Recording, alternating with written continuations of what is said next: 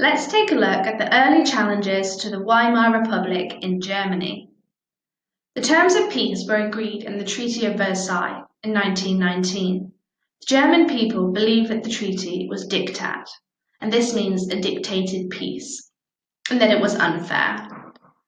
Germany had to accept blame for the war, and this was in Article 231, also called the War Guilt Clause. It said the treaty also said that Germany must pay 6.6 billion pounds in reparations to the victors, who were the Allies. They also lost land in Europe and all of their German colonies. This meant that Germany lost about 10% of its land and 12.5% of its population. There were military terms to the treaty as well. There were military restrictions, which included having a maximum of 100,000 soldiers, 15,000 sailors, six ships, and no submarines or armoured vehicles. The demilitarization of the Rhineland was also in the treaty, and this means removing all military personnel from an area. And the Rhineland was on the border with France. The treaty also said that they could not join with Austria. Some Germans felt that Germany could have won the war and so were stabbed in the back by Eb- Ebert and his government that signed the armistice. These politicians were known as the November criminals to Germans. So they felt humiliated, they resented the Allies, and they believed this treaty was a diktat. In its early years, the Weimar Republic struggled to cope with the pressures of the Treaty of Versailles. It was already unpopular, and the Weimar Republic needed to prove that democracy could be a success. Between 1919 and 1923, there were 376 political assassinations, so it was a pretty risky job to be a politician. The Spartacists were a communist, communist group supported by the Soviet Union. They were led by Rosa Luxemburg and Karl Liebknecht. In January 1919, the Spartacists staged a revolt in Berlin, and, this, and they hoped to lead to a general strike. The ultimate aim was to overthrow the Weimar Republic. Ebert used a right wing group of former soldiers called the Freikorps to stop the uprising. He recognized the need to use political extremist groups against one another.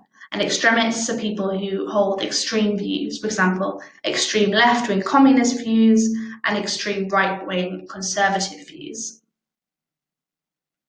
In 1920, the Freikorps in Berlin staged a rebellion. They were led by Wolfgang Kapp, the aim was to seize control and to stop the Weimar democratic system. This was called the Kapp Putsch, and this failed because German workers went on strike, which forced Kapp to free to flee. Sorry. The second challenge from the right was the Munich Putsch in 1923. The National Socialist German Workers' Party, also known as the NSDAP, and also known as the Nazi Party, staged the Munich Putsch. Adolf Hitler and Ludendorff, who was the general who told the Kaiser to abdicate in World War I, led this.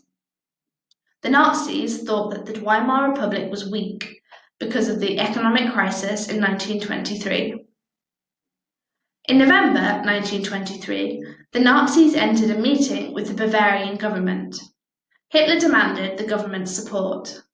The Nazis took control of the local police and army headquarters, but Ludendorff secretly let the government leaders go. The next day, Hitler marched on Munich to declare himself president of Germany. But the state police met the Nazis and they arrested Hitler. Hitler used his trial for publicity to spread the Nazi message. In prison, he wrote his best selling novel, Mein Kampf, which outlined his political objectives. Most importantly, the need to destroy democracy, the need for Lebensraum, which is to expand German territory to house the population, and the inferiority of the Jews. So these were his main political objectives that he wrote about when he was in prison. Hitler realized that he needed to reorganize the German Nazi Party to gain success. And he used his trial and imprisonment to pub as publicity to gain popularity. And this kind of worked for him, as you can see, because after this, Hitler did become president. Um, and for now, that is all you need to know about the early challenges to the Weimar Republic and the start of Hitler's rising.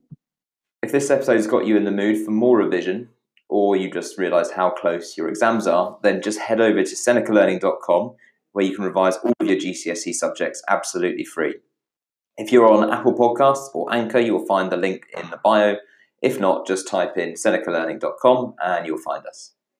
And while you're at it, if you could rate us five stars and subscribe or follow all of our revised podcasts that cover every subject you need, then that will help other people find our podcasts.